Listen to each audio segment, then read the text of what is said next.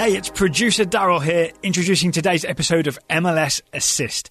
The guest on today's MLS Assist is, well, me. So it's Joe Lowery and myself getting excited about 10 players who will be new to Major League Soccer in 2020. There's names you know, like Chicharito and Alan Pulido and Edson Flores, and some names you maybe don't, like Kenneth Vermeer and Leonard Owusu and João Paulo, who'll be playing for Seattle Sounders. Before we get into the details of all those players, I want to let you know that the Athletic Podcast Network is supported by the Quip electric toothbrush, known as the iPhone of toothbrushes. Engineered by industrial designers, Quip is sleek and simple. Time magazine named Quip one of their best inventions of the year. GQ declared it one of the best grooming products on the market. That's the magazine, not George Qureshi. And Oprah put it on her prestigious list, the O list. Join millions of brushers who use Quip to make their mouths happy and healthy. Get your first refill free at getquip.com slash listen. That's getquip.com slash listen. The link will be in the show notes.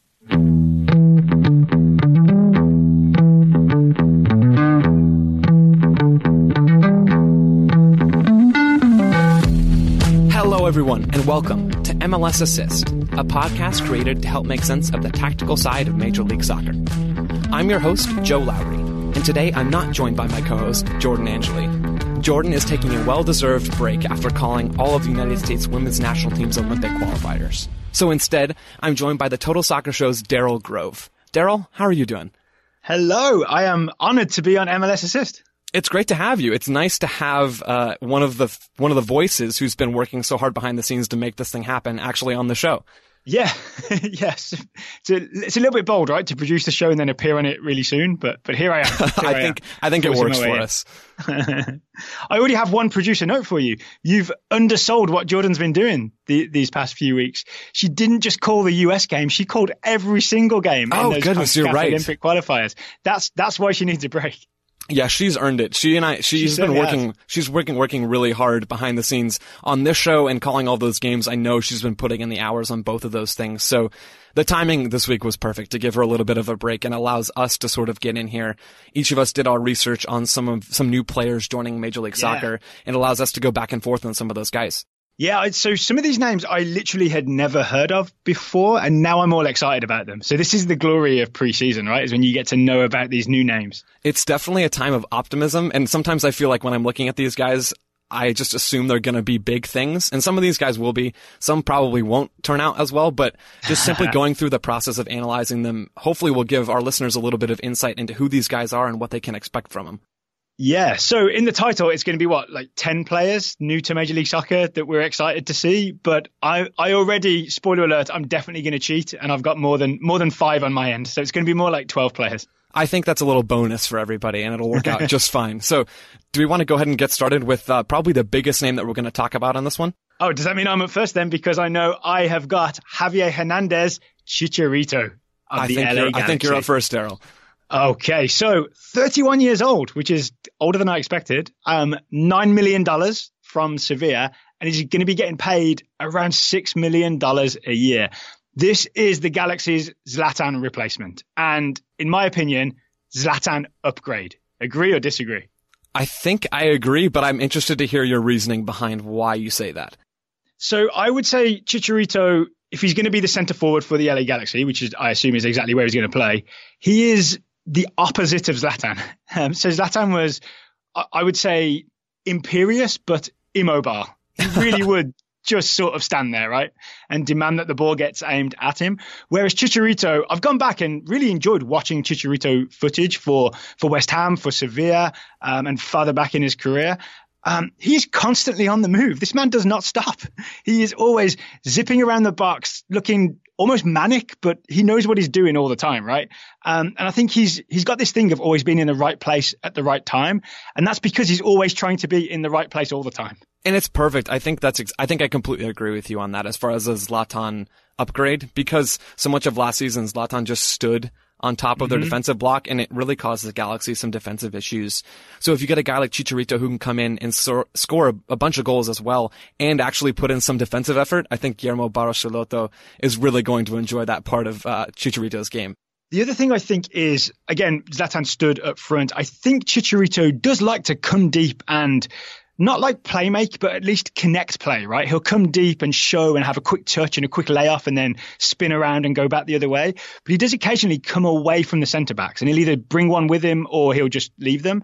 And I think him doing that will open up space for the other Galaxy attackers, right? Like say Pavón or Lletget, maybe Efrain Alvarez or somebody else to to exploit that sort of central attacking space in a way that I don't think they could last year because Zlatan was just always standing there.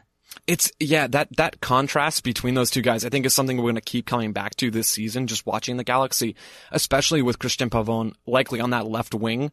He's an excellent attacking player as well in his own right. Yeah. Um, maybe, I mean, I don't know if he's more talented than Chicharito, but they're almost neck and neck as far as ability goes. So if you have a guy like uh, Javier Hernandez dropping in a little bit, creating a little bit more space for a guy like Pavón to take advantage of, maybe he'll he'll cut in from the left wing, get on his right foot, and then drive into that central area. That that combination could be lethal for opposing defenses to deal with. What what do you know about sort of the the way that the Galaxy play under Schelotto? So because I couldn't really explain the tactical setup. Like, do you know if uh, if Chicharito will fit with what he likes to do? With I what think, likes I to think do? just from the way you've described Chicharito's game as being a little bit more mobile, a little bit more energetic, producing on both sides of the ball, that's exactly what Guillermo Barros Schelotto wants. I don't think he's made any illusions to wanting to play this beautiful possession style. I think the Galaxy a lot of times are going to press, and then when that doesn't work, or if it doesn't work, they'll drop back into a lower defensive block, and then they'll win the ball and transition quickly. That seems to me like it's the most likely style of play that we're going to see from the Galaxy. They have the talent, especially in midfield and the attack, to play to really play with the ball, but I'm not sure their defensive lineup. And they do have a couple of new additions that I think could elevate their technical ability defensively, playing out from the back. Yeah. But I think Barros Schelotto is really going to focus on those transition moments, and if I'm not mistaken, I think Chicharito could really impact those offensive moments. Okay, and just so we don't get too excited, um, it did strike me that Chicharito. It's almost like he's got to prove he's not on the downslope. Um, so obviously, I'm, I'm sure listeners, long-time Total Soccer listeners will know that I'm a Wolves fan, so I'm very invested in the career of Raul Jimenez. Um, and I noticed Tata Martino for the Mexican national team has basically said Jimenez is Mexico's number one striker. So Chicharito has lost his spot as the number one striker for the Mexican national team. Um, there was that video where he really talked about the end of the European dream, right? And he he didn't do that well at Sevilla at all. I think he scored one goal in La Liga, one goal in the Europa League, and then he was sold halfway through the season. So I don't think we've talked. This hasn't been talked about much, but it, there is a danger that you could see Chicharito as on a bit of a slide that he needs to arrest. He needs to arrest that slide with some performances and goals for the LA Galaxy, especially if he wants to get that sort of uh, centre forward spot back for the Mexican national team. I mean, for for Chicharito, it would be ideal if he would have some sort of Carlos Vela like uh, emergence in Major League Soccer, where he really Yeah. does take over, because it seems to me that his he's going to continue having difficulty breaking into the Mexican national team because of Jimenez, exactly like you described, Daryl. Um, it's not going to be easy to break into that spot and get important minutes for Mexico. So if he can come in and actually produce some I think that's going to help his odds. I don't know that it's going to even be enough to get him back into that starting spot for Mexico. But if he could come in and actually score some goals, that would settle a lot of these discussions about maybe coming in as a retirement league or, or coming in just trying to, to salvage something of a career that's on the, on the downslope essentially. So if he can come in and perform well for the Galaxy, which I think he will, just with how Yeah. they're set up, I think that's going to bode well for him. All right, so it sounds like he's all set up. Um, I I said at the top that I, I might cheat. Um, I I've got to like, maybe bracket Chicharito with the other big name Mexican striker that didn't make my list, but I want to sneak him in there. If, if you'll if you'll permit me taking Of a bit course, of a liberty. the, the more MLS, the better, Daryl. if we're talking players new to Major League Soccer that we're excited about, we can't not talk about Alan Pulido of Sporting KC, right? I, I mean, that signing for Sporting Kansas City was huge. It- it- in terms of money alone, it showed their willingness to go out and actually bring in a bigger name player, especially at a position that SKC fans and, and just Sporting Kansas City has lacked over the last, you know, X number of years. Yeah, so I I would argue that since Dom Dwyer left, Sporting KC haven't really had a number nine, right? It's been a series of like playing. Peter Vermes has basically been playing three attacking midfielders up front and hoping that would work out. And I feel like this is almost Vermes admitting, okay, I was a little bit wrong. Let's go and spend big money on a number nine. So they spent nine point five million dollars, from what from what I understand, um, to get Pulido um, from from. Uh, I've forgotten where he was playing in Mexico. Chivas, Chivas, Chivas yeah. Guadalajara, right? Where he was the Golden Boot winner um, for the most goals, 12 goals in 18 games last season um, in the uh, the 2019 Apertura in Liga MX. So this is this is a big big move for Pulido. I couldn't find his salary, but I'm going to assume it's a lot. I mean, that seems fair, just given what they've spent on him, and just it seems like Sporting Kansas City is willing to spend some of that money now. Daryl, when you watched Alan Pulido, what in your mind, why did Sporting Kansas City pay that transfer fee for him? What what is he going to bring to this team that that caught your eye? So here, here's some high praise. Are you ready? Um, I see elements of Harry Kane in the way Pulido plays. Hmm. And the big thing that I see is his ability to sort of just open up a little bit of space and find the shot, right? He always seems to just be able to find that no matter what the angle or the distance, he'll find that bit of space and he'll like bend it into the corner and really go for it. And then I also see, take a deep breath, elements of a younger Cristiano Ronaldo. Now, I'm not saying he's as good as either of these players, but you know, when you saw young Ronaldo, he would have that very straight back posture and loads of step overs and feints and like throw his body quite sharply one way, but then go the other way. Um, I see that from Pulido when he when he's running at people. Um, so I think that will go very nicely alongside like uh, Gerso and Johnny Russell to have all three of them running at running at defenses. And just to add to that, I watched a little bit of Pulido for an article I wrote for the Athletic on some some new signings in Major League Soccer. I think. Oh, a I, couple... I found those articles while I was doing my research. Oh, did you? Okay, well that's perfect. um, teamwork, Daryl. But Pulido also has, to add to what Daryl said, he has a little bit of combination ability as well, which I think is perfect Yeah. for how Peter Vermes wants to play with Kansas City. He plays out of that 4-3-3 shape like we talked about. Having a striker who can drop in a little deeper, maybe the wingers pinch in a little bit, and it, the shape just tweaks a little bit free flowing throughout the game. Having a striker who can drop into midfield combined with those central midfielders or, or with a winger cutting inside or whatever it is, that brings real value to the system as well, in addition to Pulido's offensive ability. It's the perfect Peter Vermes compromise, right? It's like Pulido is a number nine, but he also can drop back and play in that second striker role, which I think is what he did a lot for uh, Chivas last year. Um, so he like he's getting the best of both worlds, and then he's also getting a striker that, as far as I can see, is not afraid to sort of press, counter press, track back, tackle, do all the defensive work. So I think I think it's the perfect Peter Vermes striker. It, I agree, and and Daryl, we've been beating around the bush here. You tweeted about it. Um, let's let's talk about his penalties. I know you've got some things to say. So genuinely in my notes, all caps, I strongly dislike his penalty kicks. I saw a few Pulido penalty kicks. He has this like wobbly, meandering run up where you could be forgiven for thinking that maybe he was drunk. and then a giant hop as he approaches the ball, like sort of Josef Martinez ish. Um, and then the finish. And to be fair, all but one of the penalties I saw, he actually scored. But then there's that famous one that I think you put in your article against Fiorentina in the Mhm. ICC, uh, where it didn't work out so well. But even when it does work out, I just don't like it. It seems like there's no need for all that before you, uh, before you, before you approach the penalty spot. I, I genuinely don't understand why any player would take a run up that complicated and that confusing to look at. If I look at it and say, man, I feel like I would fall over doing that as someone who didn't play a lot of soccer. Maybe, Yeah. maybe it would just be better to, to take a little bit of a simpler approach and, and score. It's not like he doesn't have the technique to shoot in the run of play. Um, Yeah. I don't, uh, is he looking for style points? I don't know. Um, hopefully, hopefully he converts them for SKC at least. Uh, He looks like he's taking a dizzy penalty. You know those things where you put your head on the ball and run He around? really does. Yeah. It's, it's not ideal. Final, final note from me on Pulido. Um, he is. This is an example of how difficult he is to uh, keep hold of. He was kidnapped in 2016, and he evaded his attacker, stole their weapon, and escaped. So if you're going to try and man mark him, remember that this man was kidnapped and escaped his kidnapper. Watch out MLS defenders. He's going to be hard to nail down. Um, I, I think one of the one of the players who may or may not be responsible for trying to stop uh, players like Javier Hernandez and and Alan Pulido is the first player on my list to talk about, and that's LAFC's new goalkeeper Kenneth Vermeer. Um, so Kenneth Vermeer Okay. is is a Dutch goalkeeper. He's 34 years old, so he's getting up there, or he's I guess he's already up there if we're being honest. Um, he he transferred in from Feyenoord after playing almost 10 years for Ajax and and a couple other a couple other clubs throughout his career. Um, because he's Dutch, he does take up that international spot, which is relatively uncommon in MLS. It's not unheard of to have an international goalkeeper, but it is uncommon just because there are a limited number of international spots. Teams tend to use them on outfield players, which makes sense logically. There are more outfield players to have to fill.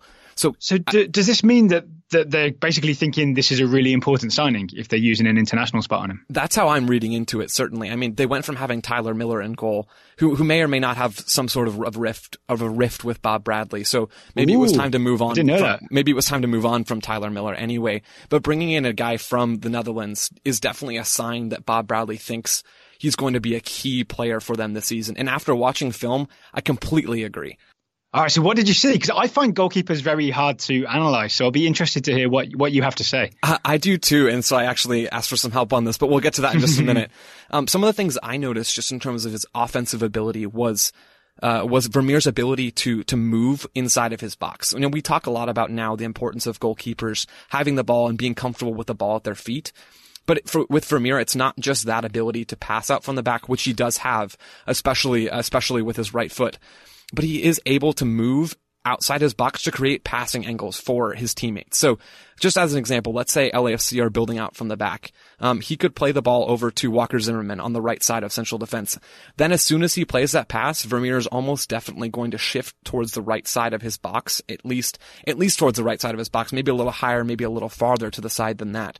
He's going to shift outside to provide Zimmerman an angle just in case he can't progress the ball forward. Hey, this is Daryl cutting in with some news. When we recorded this episode, Walker Zimmerman was very much an LAFC player and was all set to be receiving those passes from Kenneth Vermeer. But the Athletic's and allocation disorders, Paul Tenorio, is now reporting that Walker Zimmerman has been traded from LAFC to Nashville for, quote, a significant amount of allocation money and an international roster spot. So it looks like someone other than Walker Zimmerman will be receiving those passes from Vermeer.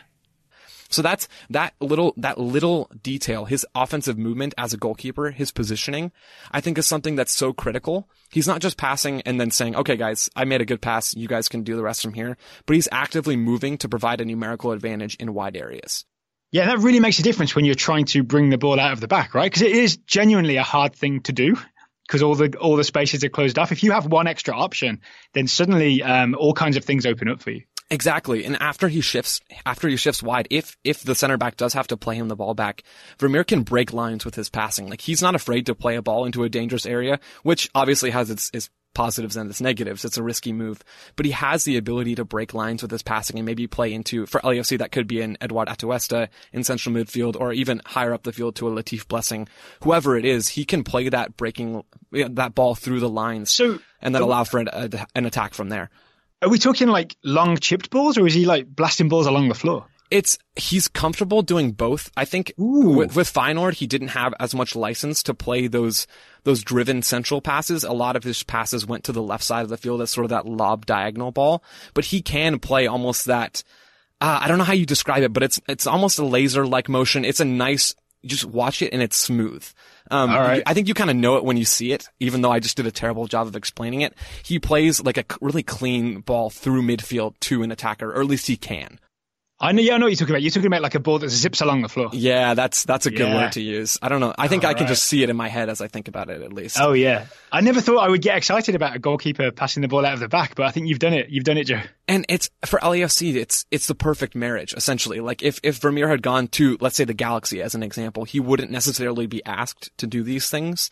And yeah. so is it risky? Absolutely, but that's exactly how LAFC want to play, and that's that's why he fits, I think, so well there this season. Even though he is getting up a little bit, and maybe he's losing some of his ability to move and be that mobile goalkeeper that he's been for so long. All right. Um, anything else, or are you ready to move on to the next player? Uh, I think uh, just quickly I'll mention yeah. the, the, some of the weaknesses because I have hyped him up quite a bit here. I okay. talked to uh, University of Virginia performance analyst and also contributor to American Soccer Analysis, Carlin Carpenter, who who was a goalkeeper back in the day. He's not Carlin's not very old, but I'm going to make him sound old. Um, and I asked him to watch a little bit of film on him and, and sort of give me a reading on his weaknesses and a couple things just quickly to highlight that Carlin mentioned to me. Yeah. He, he is a good shot stopper, but he lacks occasionally some consistency. He, he sometimes, Vermeer will sometimes parry balls into central areas after he stopped the first shot, leaving a chance for a rebound for an opposing attacker.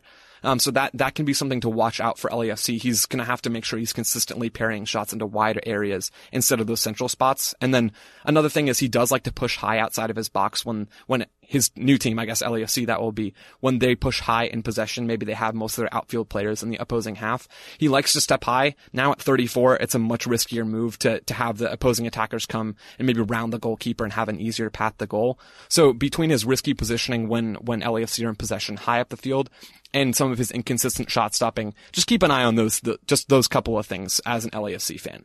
Well, yeah, as an LAFC fan, I'd be concerned, but what I'm hearing is excitement. Absolutely, I'm I'm here for it, Daryl. As as a neutral, I think it's going to be great. um, well, the next player on my list um, is definitely bringing some excitement. His name is Lucas Zelarayan from uh, Columbus Crew. Now, this is a player I've got to admit I had never heard of, but I inherited um, some of Jordan's notes and list of players that she wanted to talk about, um, and I'm very happy that Lucas Zelarayan was on there. That's perfect because I've heard I've heard his name since coming to MLS, coming from Tigres. But all I've ever heard is that they spend a lot of money on him and he's an attacking midfielder. So okay. I've heard absolutely no details about his game. So Daryl, why don't you fill me in? I've got some details for you. Okay, so he's 27 years old, Argentinian. As you said, he's come from a very talented Tigres team in Liga MX where he's been for the last four years. The crew spent $7 million on him and made him a DP. And even though they haven't officially said this, Argentinian number 10 coming in the year after Higuain leaves. He's the Higuain replacement, right? Mm-hmm. So that's a lot of a lot of pressure on on this man's shoulders. Um, in terms of uh, talent, it's not a problem. This man has all the skills. He is Zelarayan is very flash. Flash is the word I would use. He has incredible balance. He has all kinds of methods of misdirection, sort of like David Blaine. If, if David Blaine was fast, if he did a trick and then accelerated away, uh, David Blaine would be Lucas Zelarayan. If David um, Blaine was an Argentinian soccer player for the Columbus Crew, I think I think the comparison is spot on, Daryl. Perfect, right? Perfect. Um, but watching highlights, I saw lots of really quick and nicely executed Cruyff turns. The uh, the Ronaldo chop, as Taylor calls it. You know, when you sort of uh, uh, clip the ball with your your trailing leg to change direction. Um, lots of nutmegs at pace. Um, a lot of body shape that threw threw defenders off and then and then turned. And then Zelarayan's really strong. Like once he's made a bit of space, he's quite hard to wrestle the ball back from. He's not like some delicate playmaker. He's quite a, a tough little guy. Um, the problem is he seems like he's always trying tricks, like mm. always, always, always trying tricks. Um, I don't know if are you old enough, Joe, to remember the game FIFA Street? Oh yeah, of course. Yeah, I remember it only came out in like the the like late like late two thousands kind of. So I didn't know if it was still around or not. But if anyone's played FIFA Street, essentially goals are goals and they're worth a goal, but you get more points for panners and things like that. And I kind of think that's the game that Lucas Zelarayan is playing sometimes. It's yeah, I've seen just a couple of highlight clips and you can kind of get that feeling just from watching those and to have that confirmed by you actually watching footage, I guess yeah. isn't totally surprising. Because here's what happened. Like I started off by watching um, essentially just a highlight reel on YouTube and I thought, well, why isn't Lucas Zelarayan the best player in the world? Because there's all kinds of amazing stuff I'm seeing here. I'm seeing this guy like lift the ball over his own head from a reverse angle and then volley it home at the top of the box. Like this guy looks incredible. Um, but then when I looked at his um, minutes for Tigres, he wasn't a guaranteed starter and he rarely played 90 minutes. And he's obviously a number 10 and often he would be playing sort of left wing and like uh, other Tigres players would be playing ahead of him, right? So I think there's essentially a lack of sensible, efficient play in his game and it's always flash. And I saw times when he would receive the ball and the first thing he would do would, um, even though he was already kind of in space, he would pull off a trick to change direction and would sometimes run into trouble because he did that. So I think that's the that's the downside with Lucas Lucas Zelarayan. He's also very right-footed, very very right-footed. It's all right foot. Um, so I'm kind of interested to see what happens when this guy becomes the absolute number ten go-to go-to guy center of a team, which is exactly what he's going to be at Columbus Crew. And that's that's a great question, especially because we just don't know how Caleb Porter is going to set this team up.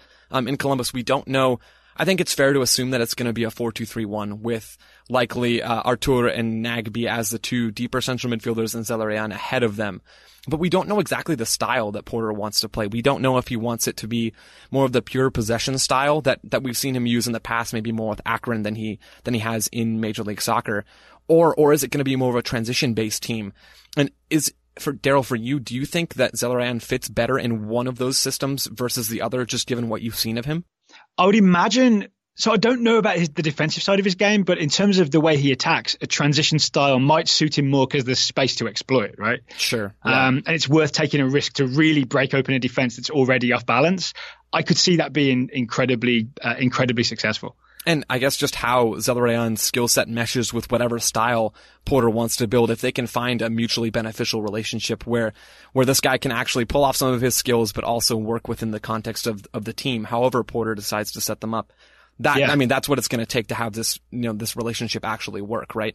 Yeah. And, and his, the, the final thing that, that relates to that that I, that I read, um, was a column by Matt Doyle, um, a preseason MLSsoccer.com column where Doyle sort of named, um, the most important player on every team.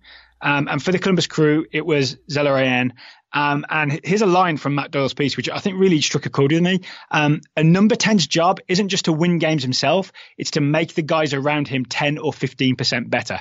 And that I think is the challenge for Zelarayán because I'm not sure that he's that guy that's going to make Gyasi Zardes or Fanendo Adi or the other people around him look better, or if he'll just make himself look good. So I guess the, the, the proof will be in the season, right? Yeah, I mean that's that's the case with all these guys, but especially with sort of a, a dynamic, sometimes baffling player like that who has the skill so clearly, but maybe doesn't always pick the right moments to use it. Yep. Either way, I look forward to watching him play. Perfect. That makes two of us. Um, moving on to my second player, we've got a man by the name of Leonard Owusu. Um, okay. I, I had never heard of this gentleman before sort of compiling research for this preseason time. But after, after doing some digging into new acquisitions in Major League Soccer, I'm now, and I, I, guess this is cliche at this point, but I'm excited to see Owusu take the field for the Vancouver Whitecaps. Um, they, they brought him in from FC Ashdod in the Israeli Premier League, which is not a destination that we see many players coming from to mm-hmm. Major League Soccer. But after going, no, it's more it's more of a, a place to go, right? If you want a sort of backdoor to European football, right? I mean, it's it's a potential for European competition. Yeah, um, but we don't we don't see many players coming from Israel to Major League Soccer, and so that alone was a unique thing that made me sort of want to dig into actually who this guy is. So a little background on Owusu. He is 22 years old. He's Ghanaian. Um, he, he played a one professional season in Ghana before moving to Israel and playing for FC Ashdod in the Israeli Premier League, um, and played two seasons with them. In terms of physical characteristics, he's, he's a five foot eleven, you know, pretty solid central midfielder. He he can play as a defensive midfielder, um, but he has a lot to offer going forward. So I think he's better as more of an eight than he is a six, and he's he's certainly not a ten just with his skill set. He's a young guy. He's 22. He has a lot of potential but he can even impact the Whitecaps right now. And that's, that's something I think that's particularly interesting after going through looking at his skills and looking at what he brings to the table. He's a young player who hasn't played at a particularly high level. So there are going to be growing pains, but he definitely brings a lot of talent and a lot of physicality, a lot of technical ability as well to the Whitecaps roster. So what what is it about him that makes him stand out to you? Because I feel like you could the, the what you just described could be a lot of players in Major League Soccer, right? So is there something about Owusu that really like pops for you? Absolutely, it's it's his combination of of physic, physical ability and technical skill, and I'm going to get more specific okay. on that here.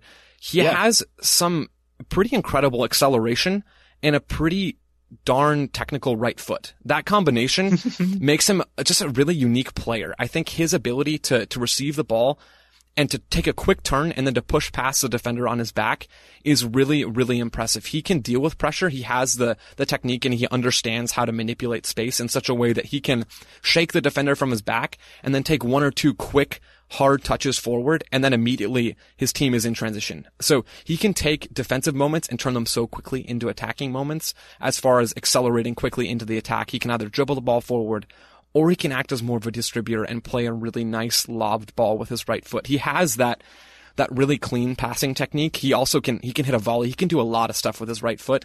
So he has the potential to break teams down in possession as well from a deeper area or be that valuable player in, in transition attacks. So I think that combination of skills, especially from a younger guy who hasn't played at a particularly high level, that those things I think have I think those two skills will translate in a lot of different leagues. So coming to Major League Soccer, which is likely a slightly higher level than the Israeli Premier League, that's probably underselling it a little bit. Yeah, coming to Major League Soccer, right? definitely. Coming to Major League Soccer, which is a higher level than any place he's played before, to have the physical ability to get away from a defender and the technical ability to hit those precise, accurate you know, longer passes.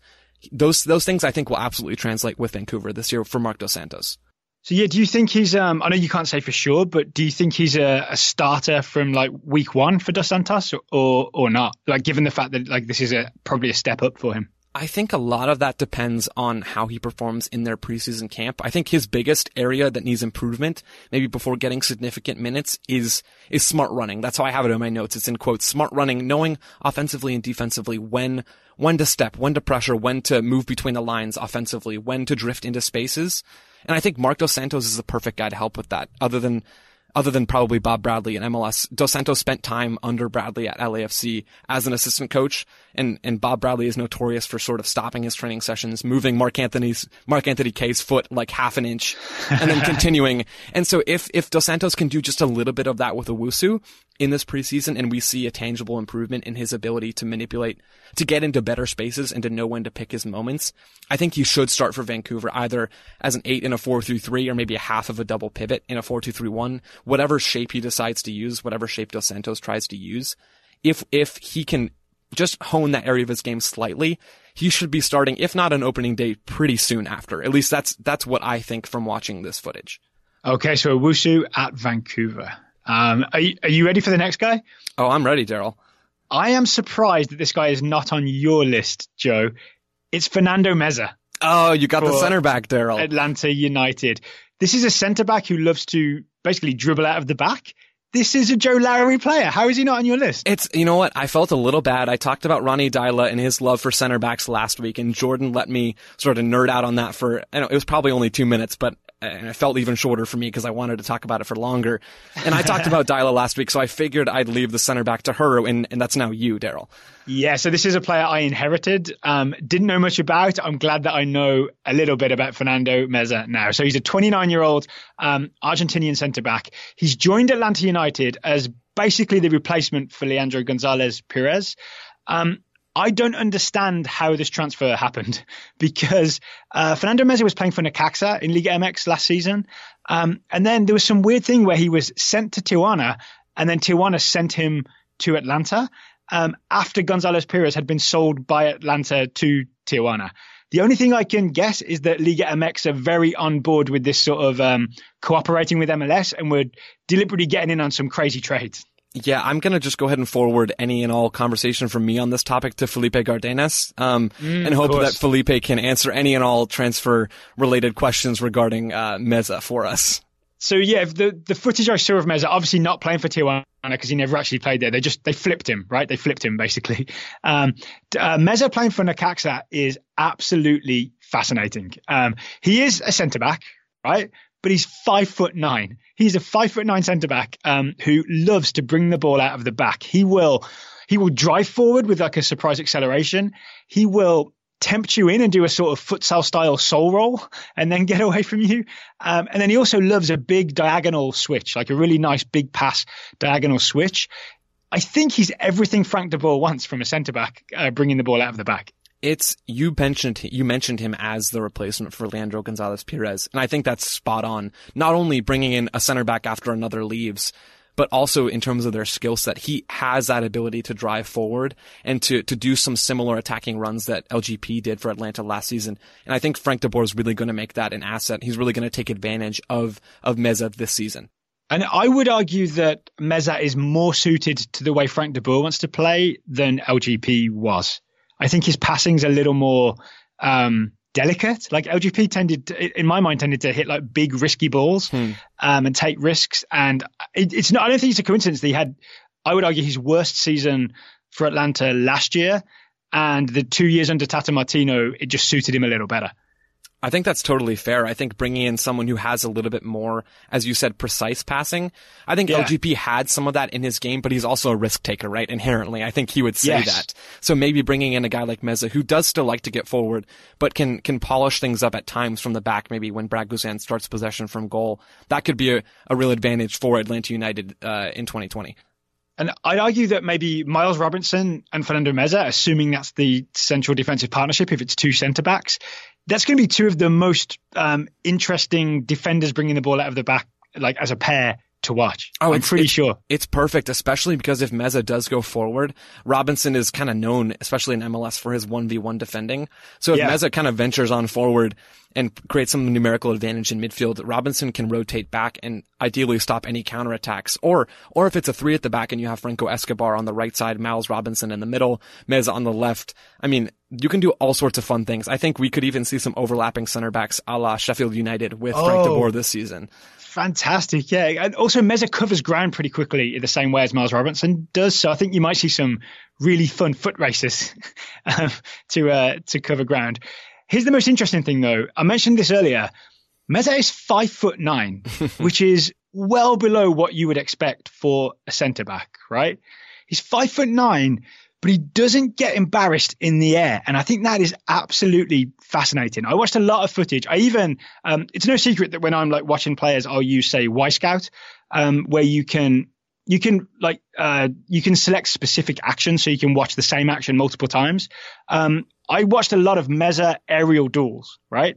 Um, and he won most of them at five foot nine. And and how is he, how, is he doing that? What, does he just have a mad vertical, or what? What's his secret?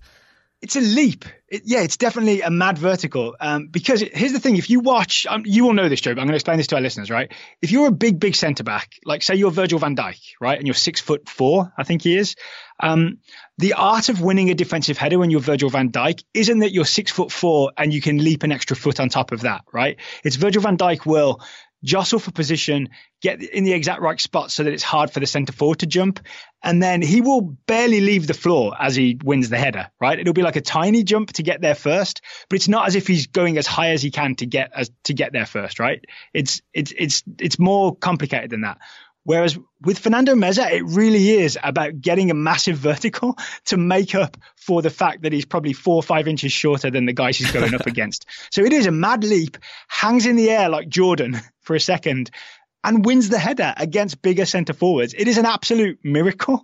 Um, and I think it's going to be a joy to watch every week um, if you're an Atlanta United fan. I'm excited for that. Honestly, just this discussion of Atlanta's center backs, not just Meza, but a guy like Miles Robinson and maybe Franco Escobar, that duo or trio, whoever is playing for Frank de Boer, man, that's going to be really tactically interesting to watch this season to see how they're utilized and how their skill sets mesh together. Yep. And final thing I'd say is I know from the outside, if you're an Atlanta United fan, it looks like, oh, losing Pirez is a huge blow. And who's this guy we got in to replace him on the cheap? But I really think it's, in terms of suiting Frank de Boer, it's actually an upgrade. I'm convinced of that after watching footage of both players. That's fascinating. I man, Atlanta are such a mystery, especially coming into year two with De Boer. Are, what are we going to see? How are they going to line up? Is there going to be better chemistry this season? Just a lot of interesting storylines, and I think Meza, honestly, as a center back lover, is probably the most interesting one to me, at least. And we'll, we'll find out next week, right? When the uh, CONCACAF Champions League round of 16 happens, uh, you, we'll see Atlanta in action against, I've forgotten the name, but it's a Honduran team that they're playing. Man, I'm we're actually getting some real soccer coming our way. That is Yep. that's exciting. That's what we like to hear. All right, let's go ahead and move us on forward to my third player, Jurgen Locadia. So Jurgen Locadia is uh, FC Cincinnati's new striker. He is Dutch, 26 years old. He's six foot one. Kind of fits the classic physical profile for for a pretty well-rounded striker. He he played a number of years for PSV before moving to Brighton in the Premier League. Uh, he did that in 2018, making that move. And That's uh, where I know his name. yeah, he's he's a familiar name. He's played at a couple pretty sizable clubs. I mean, Brighton not the largest, but in the Premier League at the very least, they they bought him for almost 19 million dollars from PSV. So a pretty big money deal for someone whose whose name we're now seeing in Major League Soccer in the prime of his career as a 26 year old. So Would I be right in saying it didn't go well for him at Brighton? Because I don't remember a lot of Jurgen Locadia uh, Premier League goals. You would be exactly right, and and maybe not for the reason you'd think. I think from watching from watching footage and from looking at his game and where Brighton used him, I don't think he was actually ever used, and not often at least. He was not used in the right position. I think he's an out and out striker, and so much of the time for Brighton, he was played on the wing. Um, which after watching his game was kind of a baffling decision for me. I don't understand how how their coach thought that his skill set meshed better on the wing than it did up top, but that's likely just because there was a more talented guy at center forward and, and they wanted to get him on the field any way they could. At least that's that's kind of how I'm interpreting it.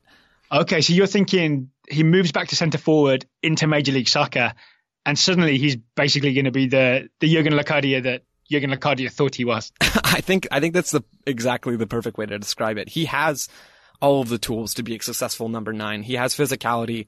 He has good speed. Not, I mean, not elite speed, but he has well above average speed. He's not, he's not a negative on the ball. He's not, you know, going to hold out the ball too long and lose it. He's not necessarily the most creative passer, but he has clean combination play. He's good with both feet. Um, he, he's right footed, but he can, he can send in a low cross across the edge of the box if he does rotate wide. He can send that ball in low across the six yard box with either foot. Um, and he's also, he's got the physical tools to jump in the air as well. We just talked about Fernando Meza, but this definitely applies with a guy like Locadia as well. He has the area ability, aerial ability to win the ball in the box and, and direct it towards goal with the ball in the air. So I think he has the, the physical tools. Uh, another example of that as I was watching footage of Brighton's match at some point in the Premier League against Tottenham. And uh, Christian Eriksen served a free kick into the box and it didn't kind of connect with any Tottenham players. It was just bouncing around in the box. And Locadia absolutely bodied uh, Toby Alderweireld off the ball. Like he, he it was not close. The battle was not close. Locadia shouldered him out of the way cleanly. It was a completely clean play. But Alderweireld kind of looked surprised and was a couple of feet away from where he thought he would be after they made that collision. And I think that's just a good example of his physical ability that FC Cincinnati are going to see a lot of this season.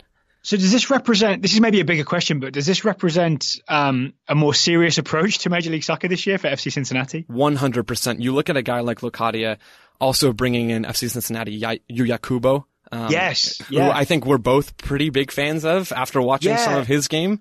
Um, those of, two guys are huge. He didn't make either of our lists, but I think I saw Locadia on yours, and I kind of thought, all right, that's Cincinnati covered, and I hope we get to talk about Yuya Kubo when we talk Locadia. Yeah, so, let's let's do it. I'm curious, Daryl. I've watched a bit, but I, I actually would really love to know what you think of Kubo and, and how you think he might work off of Locadia for Cincinnati's attack. Yeah, I assume working off of someone is the way to go because he's not, he's a striker, but he's not an out and out striker, right? This is a guy who can play like underneath a striker or I imagine could play out wide. Mm-hmm. He seems to roam around and essentially pull off little turns and get away from people and play really nice through balls for the footage I saw. And that, the footage I saw was him playing in the Bundesliga. Um, I can't remember the team he was playing for, but it was definitely top tier top tier Bundesliga. Yeah, I don't remember was, either, but it was it definitely was in the Bundesliga against some. I watched him play against some pretty you know well regarded opponents as far as talent goes uh, in the Bundesliga. So yeah, Yuya Kubo as I'm going to call it like the the playmaking second striker, and Jurgen Locadia as the like absolute centre forward. That seems like a team that doesn't need Bobby Wood. No, I, I think they probably made the right decision. Locadia seems undeniably more talented, or, or at the least, even after a not so successful stint with Brighton, and then he, he actually spent some time with Hoffenheim as well. Even after maybe a slightly underwhelming European performance, uh, I think he still is in better form than Bobby Wood. I'm sorry, Bobby yeah. Wood. But and I my, think, my understanding was that Bobby Wood asked for a lot more money than Cincinnati were willing to pay him, and they they don't need to break the bank if they've already got uh, Kubo and Locadia, right? No, and, and they brought in Locadia on on loan with an option to buy, so mm. they're not even committed. If he if he isn't able to produce the goals that they want from their number nine, uh, they can let him go back to Europe and, and try again with another designated player. So for Cincinnati, it's a pretty low risk kind of thing. They have to pay a salary, obviously, but it's not like they're really committed to him and they spent a, a lot of money on a transfer fee up front. Do you know how, is it Ron Jans, the, the coach? Do you know how he plays with FC Cincinnati and how does that play into Locadia? So I'm, if I had to guess, I think we're going to see a 4-3-3 from, from Ron Jans. I think that's how he's going to prefer to set this team up. And I, I, actually really believe that that works well with the two guys we've talked about, with Locadia and with Kubo. It doesn't provide Kubo with a natural spot to play underneath a striker. If you just think of how the shape is set up with those three central midfielders, um, the point of the triangle in midfield is, is by the defense. So you've got kind of that facing down triangle right. instead of the 4-2-3-1 where, where you have that so point of the wide. attack. So if, if Kubo plays, Exactly. If Kubo plays wide, he might tuck in during the run of play and, and then kind of combine coming in from the right side, playing off Locadia there, and then they would sort of have that working relationship in a more central area. And that would allow for some wide rotations as well. Maybe the fullback pushes high, then you have some width, and then you just create more kind of ingenious looks to play out of for Cincinnati's attack, or it could just be a straight up 4-2-3-1 with Kubo underneath Locadia. I mean, it could go either way. I just have a slight personal preference to the 4-3-3, and I'm, I'm guessing that's the way Jans is going to lean. Either way, it's got to go better than last year, right? Yeah, there's there's absolutely zero doubt in my mind that Cincinnati are going to be far more competitive this season than they ever have in their one season of Major League Soccer before this. Um, speaking of guys that can play uh, multiple attacking positions, uh, next on my list is Edison Flores, the 25 year old Peruvian. I'm going to say winger and attacking midfielder, mostly because I read uh, your write up on The Athletic about Edison Flores being both a winger and an attacking midfielder. Um, so if you don't know, DC United paid $5 million and made him a DP to get Edison Flores um, to our nation's capital from Morelia in Liga MX. Um, I had heard of Edison Flores before. He was always to me the sort of um, the less famous of the Peruvian wingers whenever I watched Peru. That's was, exactly how I thought of him, at Daryl. That's right? exactly my thinking. Because they have a, a, couple of like uh, high-profile wingers and attacking midfielders, and Flores was also there. and I was always paying more attention to the other guys. Um, he has had a weird European career.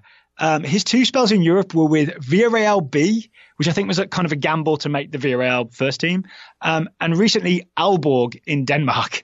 So he's a guy who's had like two goes at Europe and come back both times, um, then done really well for Morelia, and then now DC have essentially spent the money on him, right, to to make him the replacement for basically Luciano Acosta, I think. It seems at first I was thinking, yeah, this is a winger, and I don't understand why people are saying he could play as at number ten. But then, yeah, for that athletic article, I did I did see him play a lot as a number ten, and I'm guessing you did the same. And it seems like he can play yeah. fairly well um, in a central area, just like he can on the left wing. Exactly, yeah. So he is short and dribbly, right? So what is he? Five foot six, something like that. Really can go past people when he's dribbling, but I think his his passing with his left foot is the real danger. Um, I have in my notes that he is like Liam Neeson from Taken because he has a very particular set of skills. He will look for you, he will find you, and he will play a killer pass. That's perfect, Daryl. I love it. so he really does have that magic left foot that what I noticed is from any angle, he can find a killer through ball with his left foot. Doesn't matter if he's way out wide, he'll find like a long bending cross and find someone at the near post. Or even if he's right, like down the middle, he'll find like a chipped left footed pass. Like I can imagine uh, Kamara running onto to some of these passes, or he can crack a shot from distance with that left foot. Um, so I, I really think Edison Flores' left foot is the danger for DC United uh, next season.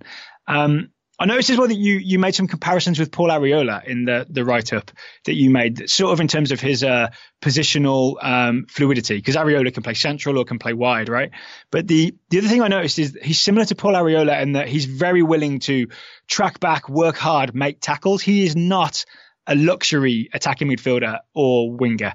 I think in a in a lot of ways that fits that fits the Ben Olsen style at DC United. I think I think that's spot on, and I was trying to make that comparison with Arriola as sort of a a positional example as as guys who can play all those different spots. Arriola yeah. can play pretty much anywhere on the field, and and Flores can play as you already described quite well. He can play central. He can play kind of in the left half space on the left wing, or even shift to the right side during the run of play. He has that ability to rotate into different spaces, and I think if Ben Olsen was he was if he was feeling a little spicy, uh, if he was feeling a little edgy, he could do some really fun things with Edison Flores and and Paul Arriola and Julian Gressel now joining DC United. He could have a lot of tactical fun uh, setting those guys up and having them rotate during a match. Am I expecting that? Uh, no, I'm not. Sadly, um, and I think Daryl, uh, being closer to DC than I am, that's something that you can probably relate to. Uh, just like I am watching them on ESPN Plus, just kind of getting a little sad, um, watching them without much tactical ideas, without any particular tactical inspiration. But if, if perchance Olsen can pull some of that out, Flores is the perfect guy to be the focal point, and he's also not so like not so selfish, I guess, as a player where he's going to be the only guy that they play through. Um, he does allow yeah. other people to get on the ball and he, he's a complementary player and, and an attacking focal point at the same time almost. All right, so my assignment for the season is to go to Audi Field and yell at Ben Olsen, make it spicy. Please do that, actually. And if you could record it, that would be great, because yeah. then we're going to go ahead and make that the intro on, on the pod. I'm going to take hot sauce in my bag. Please do. I think I think that would make this. I think that would solve the problem, Daryl. I honestly think it would solve everything. All right, so my my my next player, my second to last player here, is uh, a new central midfielder for the Seattle Sounders, João Paulo.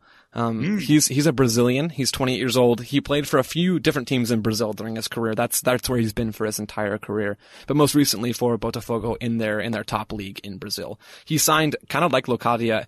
He signed with uh, with Seattle on on loan with an option to buy. So there's some some delayed risk, I guess, for Seattle as well. Yeah, a smart um, business, smart business. It is, it is. And I think we're seeing more, at least I've noticed more MLS teams doing that this season. The, the, the final guy I'm going to talk about in just a few minutes is in the same category. And I, I didn't mean to do that, but I, I, think it is sort of an illustration of a trend that we're seeing um, from MLS yeah. front offices, at least. Um, in terms of Paulo's skill set, yeah, he really does seem like the, the more I watched him, uh, the more he seems like the perfect Brian Schmetzer player. Um, he's not, he's not like the most flashy guy. He's not necessarily going to, to jump off the screen in a lot of different ways, but he does the subtle things well. And I think he fits exactly the system that Brian Schmetzer's trying to, trying to continue having after winning, winning MLS Cup last season, uh, in that 4-2-3-1.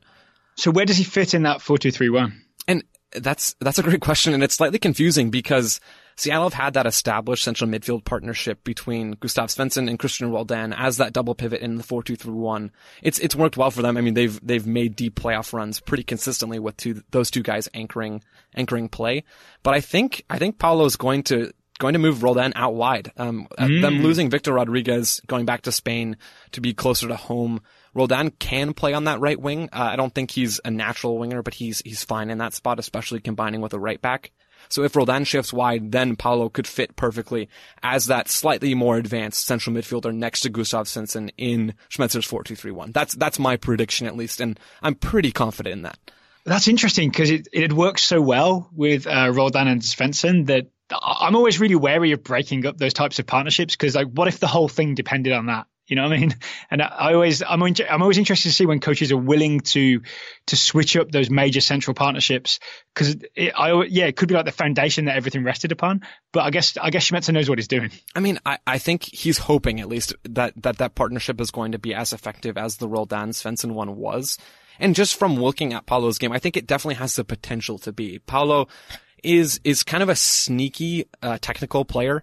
He's not like I said before. He doesn't necessarily jump off the screen, but he does have a really good feel for the space around him. He he's always pulling out those like body feints as the ball's rolling towards him. He he'll like kind of stunt towards the ball, have the defender bite on it, and then he'll back away and then you know kind of charge forward into space. Oh yeah, it's, I'm a big fan of that. It's it's really nice to watch. It's subtle, so that's that's kind of why I say he's not this like he's not going to have your eyes bug out of your head when you watch him. But if you're paying attention when he's on the ball, when the ball's coming his way, he's going to do things like that. He's going to he's going to use his body to shield the ball from defenders and then pull out some sort of quick footwork to have the defender on his back kind of run right around him, and then he's going to be able to turn and go forward from there. He has some skill on the ball to provide maybe a little more creativity than Christian Roldan did in central midfield in terms of upgrading that spot in, in some aspect. He doesn't have the defensive ability that Roldan does, but he does have the offensive ability, both technically with the ball at his feet or, or as the ball is coming to him and also with, with his right foot. He likes to play those diagonal balls, kind of like Svensson does actually from deeper areas.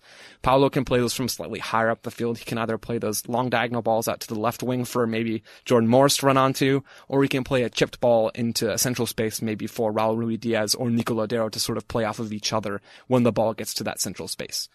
I think Greg Berhalter says, "How dare you besmirch Christian Roldan's playmaking ability?" I'm sorry, Greg. I, I actually I did mean it. I really did. I was going to say I didn't, but yeah, I, I think I think Paulo's going to bring in some upgrade in terms of offensive ability for for Brian Schmetzer. And I'm, I'm sorry, I'm, I'm sure you said, and I think I either didn't hear or I forgot, where is João Paulo coming from?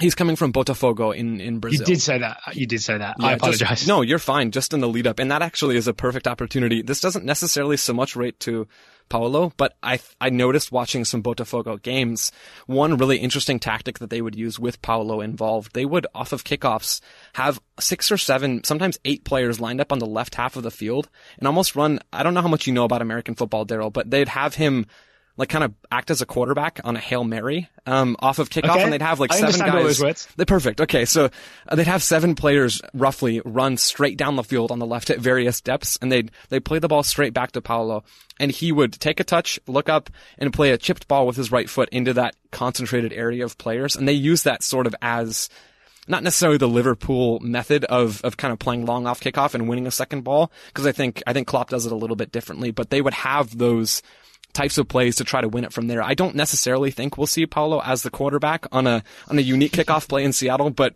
it's fun and it's tactical, and I kind of wanted to talk about it. So there we go. Final player on my list um, is, I'll be honest, it's a name that I chose just because it was a name that I recognized. Um, it's Osvaldo Alanis, um, the 30 year old Mexican center back who is joining San Jose on loan from Guadalajara. Um, and the reason I liked this is that he's reuniting with uh, Matias Almeyda, the head coach, uh, where he had a lot of success. They both had a lot of success together um, at Guadalajara from 2015 to 2018. Yeah, that's that's just such an interesting signing for that very reason, especially after we saw San Jose decline a little bit at the end of last season with that man marking system of Almeyda's. Maybe bringing in a center back who's already familiar with it could help them kind of get back to where they want to be in, in 2020 that was my thinking is that it's a guy that already knows the Almeyda system, can step right into it, has lots of experience, right? Mexican national team, um, did go and play in La Liga after the World Cup didn't make a great success of it. Um, I think uh, I've forgotten the first team that he joined. I think it was Getafe. Um, kind of letting go because they just ended up they had too many left-footed centre backs, which is a weird luxury to have. Not many teams have too many left-footed centre backs. Um, but then Alanis did manage to play for Real Oviedo um, in La Liga uh, for about a season. But then he ended up going back to Chivas Guadalajara, and now he's going on loan to San Jose to be reunited with Matias Almeyda. Um, the thing I like about him is you were mentioning those sort of big diagonals um, that João Paulo plays. Um, Osvaldo Alanis loves a big diagonal with his left foot uh, coming out of the back, and he finds them very, very accurately. And so is that something that he's going to play from a more reserved central position, or is he sometimes pushing higher up the field in, I guess, what San Jose's kind of disarrayed attacking system after they're in that odd man marking shape. Does he tend to play those balls from deeper areas, or is that when he's a little higher up the field after man marking and then recovering the ball? Did you did you notice one way or the other? Um, well, from what I, the, a lot of what I saw was when he was playing for Oviedo, so it was just oh, out of that system, right. not out of the the Guadalajara system.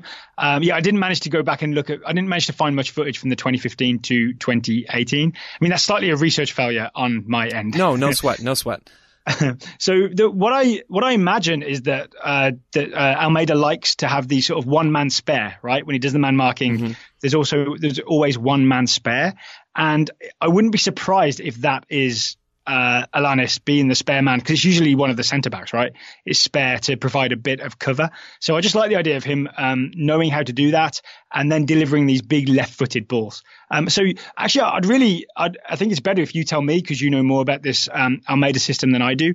When they win the ball back in this man marking system, is it like a big quick counter attack or what do they do once they win the ball back and does that sort of involve the centre backs playing balls in any way i think what they do once San Jose, once they recover the ball back has a lot to do with their structure. Um, so if they're, if they're in a really strange shape, um, from man marking, like if, if their attackers are, are defending, if the wingers are defending the opposing fullbacks and they're more back as defenders, and just the, the structure. Because they just followed their men wherever they go, right? Exactly. So, yeah, they're out of shape. And if they're out of, like dramatically out of shape, it's a little bit harder for them to transition quickly. Um, logically, I mean, it makes sense because they don't have their, their dedicated attackers higher up the field to make those transitions. So, yeah. so sometimes, sometimes bizarrely, Tommy Thompson's at right back. exactly. I think that's it's more of a regular thing at this point. Um, once once once they have that disorganized shape, maybe they're more inclined to recycle the ball, and then Alanis could make that that kind of long pass from a more set possession shape because that is something that San Jose uses a lot. They do get back into possession and they try to break teams down with the ball in a more traditional manner. But if, I mean, if they recover the ball quickly and let's say Alanis sweeps up a free ball in the back, he could act as that playmaker, either maybe taking a little bit of space and then playing the ball with his left foot, or he could settle possession and then, and then kind of act as the catalyst in a more set shape as well. So it seems to me that he could really impact this team in either of those situations. And the other reason this appealed to me is that because it's a name that I recognized, right? It's like, oh, there's that Mexican center back that I know. It seems like this is a thing of MLS teams investing in higher profile center backs than than they traditionally have done, if that makes sense. Like yes. normally the strikers that it's been, you know, Chicharito and Alan Pulido and these big name strikers that get signed by MLS teams. But I like the idea of big name defenders making the move. And and we talked about guys like Chicharito and, and Locadia, these and Pulido, I guess, these strikers we need to see more investment from Major League Soccer with those central defenders because it's such an imbalance, like a, strategic imbalance where the attacking players are just so much of a higher quality than the defensive players, which makes yeah. sense from an entertainment perspective and in terms of putting out an exciting product. But for teams that actually want to be defensively solid and compete in, in more areas than just the final third or just the attacking half. Investing in guys, you know, that we're seeing San Jose invest in, that we're seeing Atlanta United invest in. That's, that's huge. And I think that's going to eventually elevate the product of Major League Soccer over a number of years. So there you go, Osvaldo Alanis um, at San Jose. Not ironic. Not ironic, not at all. Um, my so my last player and the final player of these these ten plus a couple bonus guys is Younes Namli, a new central attacking midfielder for the Colorado Rapids. A little bit of background on Namli. He's he's Yeah. Danish, uh, 25 years old, so another guy kind of in the prime of his his soccer playing career.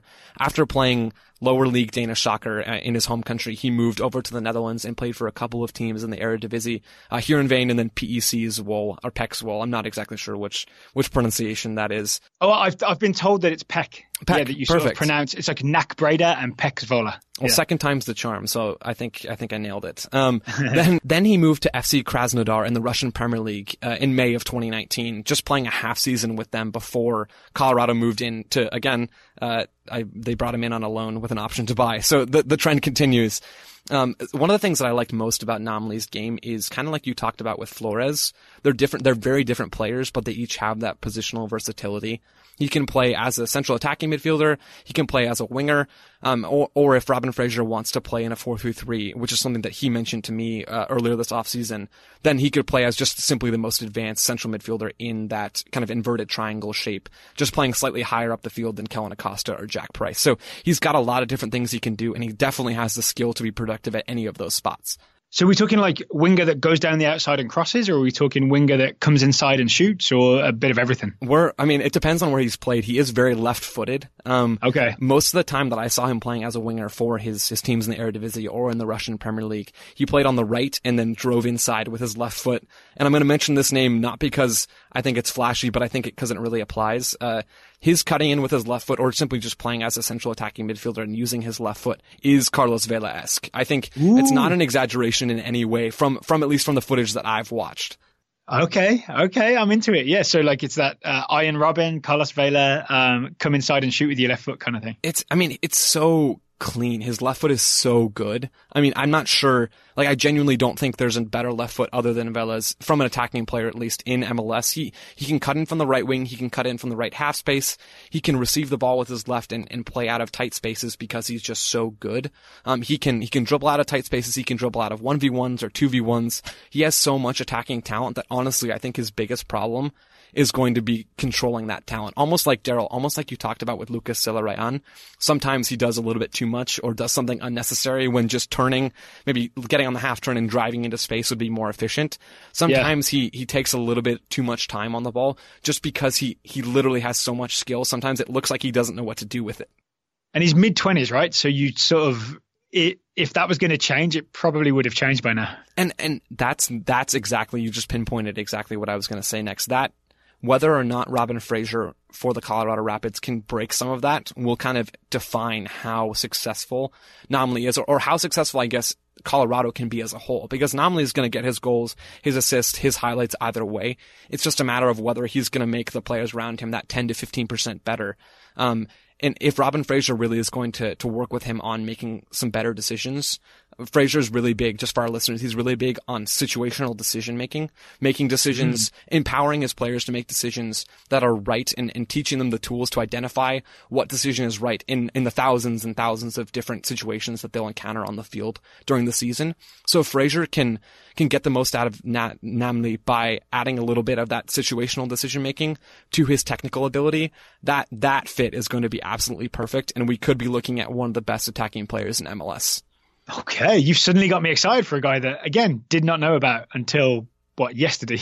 I think, I mean, I think it made sense. We, we started with a hard hitter. We ended with a hard hitter, maybe a slightly less well-known player than Javier Hernandez, but ending with a Yeah. guy like Younes Namli, I think is a good way to kind of continue working our way towards the actual Major League Soccer regular season. It's coming. It's coming. It's right? coming. It's Maybe not two far away. Two or three weeks from now. Yeah. Um, and you and I have been talking um, um, over email about sort of how to preview the season, and I think we're gonna we're essentially gonna have a big grand preview of each each conference, right? Yeah, that's the plan. So Jordan and I, for our listeners, next week, Jordan and I are going to go through and detail uh, Western Conference teams and give some some very specific predictions. Uh, that's a definite nod to the Total Soccer Show. One for each team in the West, and then we'll we'll lead up to the final week before the regular season with some very specific predictions for Major League Soccer's Eastern Conference. So definitely keep your eye out for those. We'll have something for every team. So uh, yeah, definitely, I think it'll be valuable. We'll have some tactical insight, and, and we'll just have a good time. All right, I look forward to listening. Daryl,